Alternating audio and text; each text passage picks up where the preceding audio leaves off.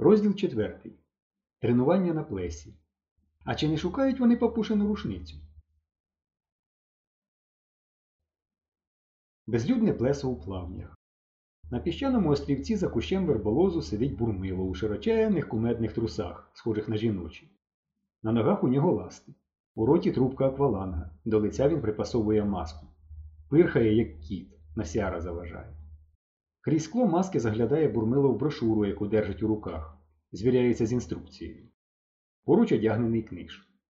Ось бурмило отклав брошуру, пішов до води, чіпляючись за землю ластами і спотикаючись. Геп упав. Підвівся. Не випускаючи з рота трубки, щось гуде, мабуть, лається. Зайшов у воду, пірнає. Над водою якусь мить дригаються худорляві волосаті ноги у ластах, потім зникає. Нема бурмила, тільки жмурки по воді пішли.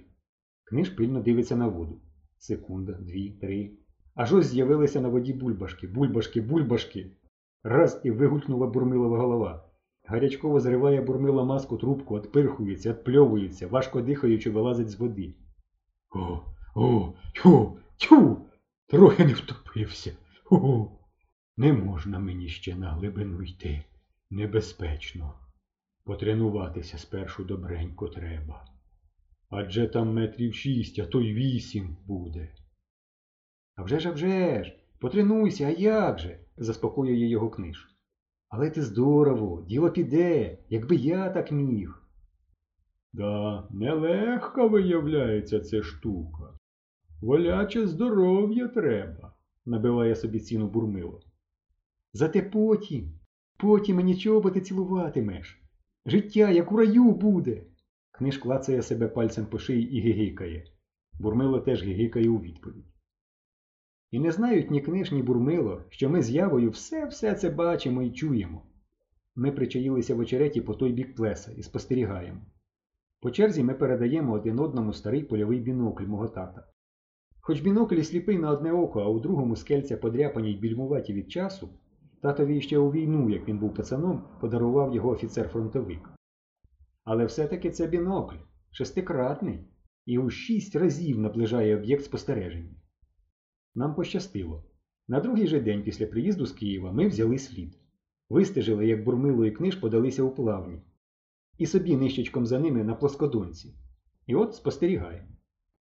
Слухай, шепоче ява, а може вони за отою рушницею стендовою пірнають, що тоді папуша втопив?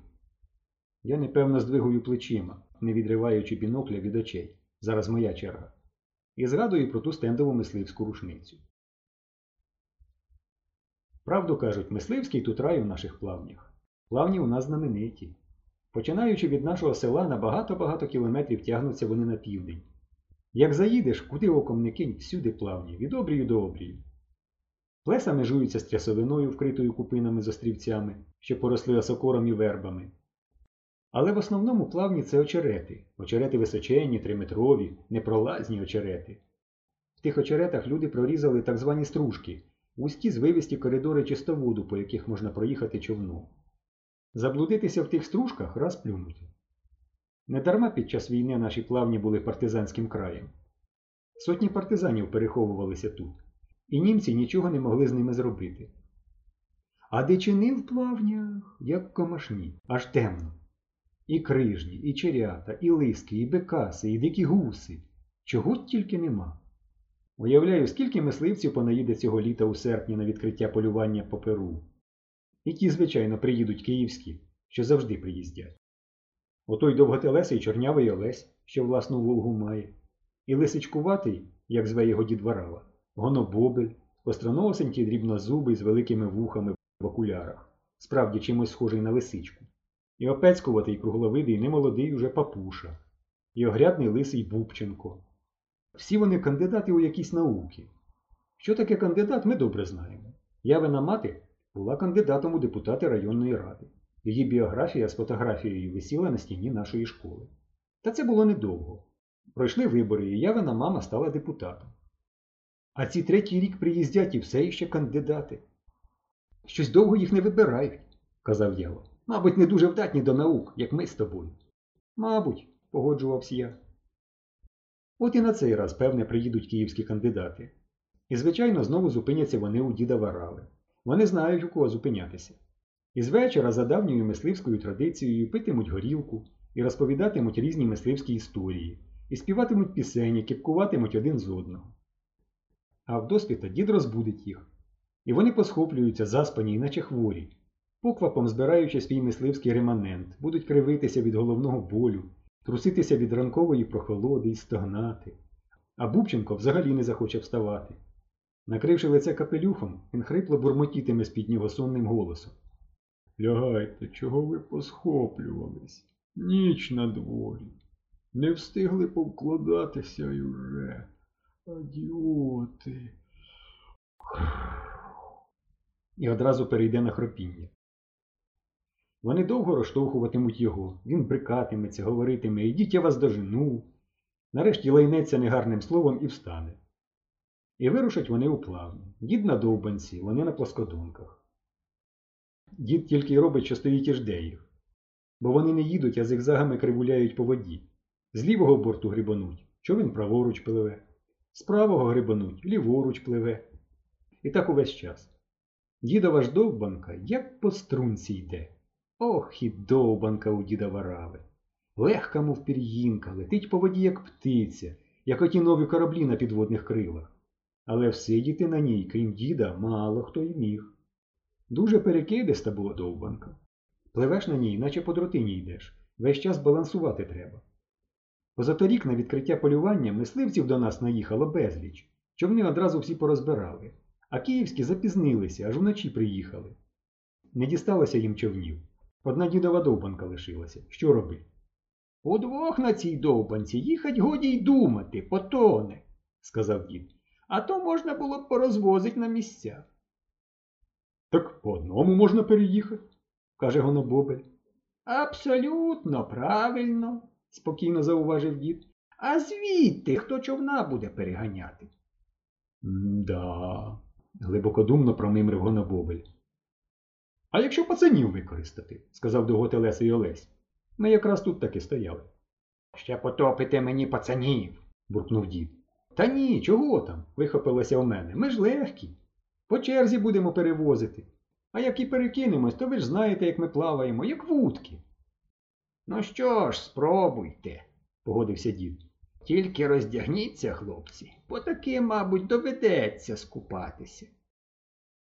Оскільки я перший вискочив, то й перший перевозив. Перевозив Олеся. Ну, перевозив, мабуть, не те слово, бо перекинулися ми біля самого берега, навіть не встигли од'їхати. Тільки він сів, тільки почав умощуватися, як ми вже й перекинулись.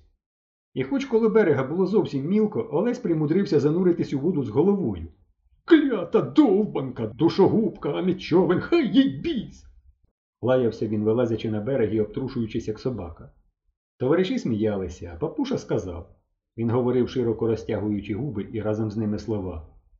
От вертляве зінське щеня, всидіти не може, голки в штанях. Зараз я поїду, раз ти таке. І поліз у довбанку. Ви сідалом, сідалом прямо на дно сідайте, радив дід. Але на дні довбанки була вода, і папуша не хотів замочити штанів. Це ще сідало так застудиш, сказав він. Поклав поперек бортів дощечку і сів на неї. Дід подержав довбанку, поки ми не всілися, а тоді одіпхнув нас від берега. Я обережно почав гребти, і ми поїхали. Папуша сидів прямо, як перший учень за партою. На колінах обома руками тримав рушницю, балансуючи нею, мов канатоходець. Добре сидить, доїдемо, подумав я. Ми вже були якраз на середині ріки, і тут над нами низько-низько з шумом пролетіло троє крижаків. Папуша враз сіпнувся, скинув рушницю. Мисливець він був дуже азартний. Та вистрілити не встиг. Ми втратили рівновагу. Човен почав хилитися, хилитися на бік. Тячку. кричу я. Пильнуйте, перекидаємось. Він тільки рукою по воді плюсь, плюсь, плюсь. Та хіба рукою за воду вдержишся? Повть. Останнє, що я бачив, це як новенькі резові чоботи з довгими халявами мелькнули в повітрі, і вода зійшлася над ними. Я одразу виринув і схопився за перекинуту довбанку. Через якусь мить з води вигулькнула папушина голова. Обличчя не видно, мокре волосся до підборіддя все заліпило. Ружьо. Булькнув він і знову зник під водою, як поплавець, коли риба клюне. Тоді знову вигулькнув, знову ружьо! І знову під воду. Що там у вас? весело загукали з берега. Дядько рушницю, кажеться, втопили, загукав я у відповідь. Тут і папуша зовсім уже виринув і, отпльовуючись, проридав. Упусти, стендове, ціни нема. Ледве ми з ним до берега добрались. Я довбанку і весло перед собою пхав, а він. Я вже боявся, щоб він з горя сам не потонув. Пливе і стогне. О, Господи, таке ружьо, таке ружьо. На березі дід почав заспокоювати. Нічого витягнем. Оно, хлопці, пірнуть і витягнуть. Спорядили нас. Попливли ми. Пірнали, пірнали, нічого не витягли. Дно замулене, затягло у мову рушницю, хіба знаєш? Поки ми пірнали, дід Варава заспокоював папушу. А коли мене знайшли, дід розсердився на нього, наче папуша не свою, а його дідову рушницю втопив. А чого ви, дурний, сіпались? Чого сіпались? Було б сидіти спокійненько, їхать розвезуть. Та ні, крижаків йому захотілось. Першому. Ще ніхто не стріляв, а він уже, бач, сіпається. Таку дорогу веш втопить. Хіба вам можна рушницю довірити? З пукалки вам стріляти, а не з рушниці. Папуша винувато мовчав і не виправдовувався і не ображався, що дід його кандидата лає як школяра. Дід часто на полюванні під гарячу руку і лаяв, і кипкував з них, і вони ніколи не ображалися. Невигідно їм було ображатися. Дід Варава знав плавні як свою кишеню. Під час війни був він тут у партизанів провідником, головним лоцманом, як його тоді називали. І всі мисливці знали, як поїдеш дідом на полювання, ніколи без дичини не будеш. Скільки не приїздив після того папуша, завжди гірко зітхав, згадуючи свою дорогу утопленицю. Він говорив про неї як про живу істоту з ніжністю і сумом. А коли мазав, кидав на землю свою теперішню тулку і трохи не топтав її ногами, вигукуючи Клята лушня, хіба це ружьо, голобля нестругана, лопатилну? Ех, якби жива була моя утоплениця, хіба б я пропуделяв того крижня? Все це свідчило, що рушниця та була справді дуже цінна річ, і пірнати за нею було варто.